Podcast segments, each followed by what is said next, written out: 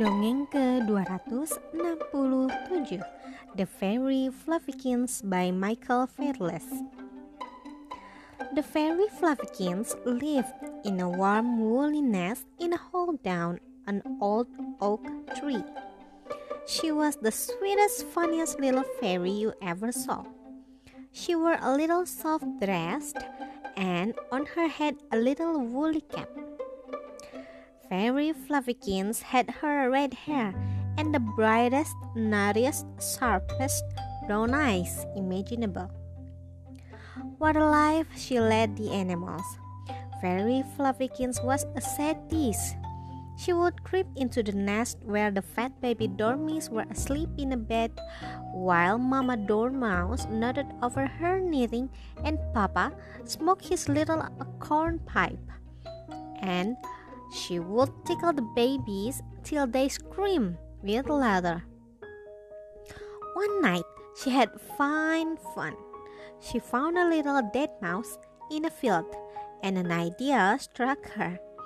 She hunted about till she found a piece of long, strong grass, and then she took the little mouse, tied the piece of grass round its tail, and ran away with it to the big tree where the ancient owl lived. There was a little hole at the bottom of the tree, and into it Fairy Fluffykins crept, leaving the mouse outside in the moonlight. Presently, she heard a gruff voice in a tree saying, I smell mouse, I smell mouse. Then there was a swoop of wings, and Fairy Fluffykins promptly drew the mouse into the little hole and stuffed its tail into her mouth so that she might not be heard laughing. And the gruff voice said angrily, Where's that mouse gone? I smelled mouse. I know I smelled mouse. She grew tired of this game after a few times, so she left the mouse in the hole and crept away to a new one. She really was a very naughty fairy. She blew on the buttercup so they, they so that they thought the morning breeze had come to wake them up and opened their cups in a great hurry. She buzzed outside the clover and made it talk in its sleep so that it said in a cross, sleepy voice, Go away, you stupid busy bee, and don't wake me up in the middle of the night.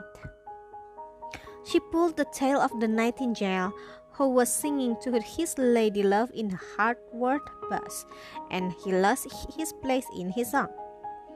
Next, she took to tormenting the squirrels. She used to find their to find their stores of nuts and carry them away and fill the holes with pebbles.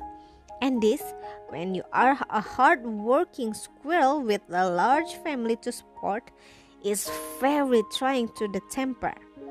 Then she would tie acorns to their tails, and she would clap her hands to frighten them and pull the baby squirrel's ear, till at last they offered a reward to anyone who could catch Fairy Fluffykins and bring her to be punished.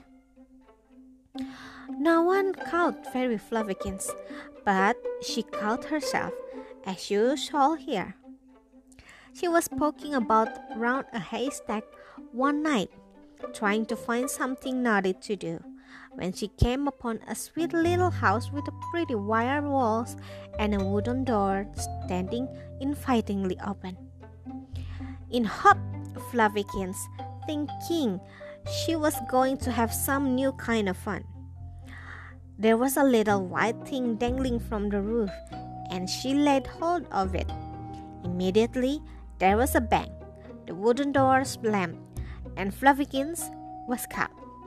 How she cried and stamped and pushed at the door and promised to be a good fairy and a great many other things, but all to no purpose.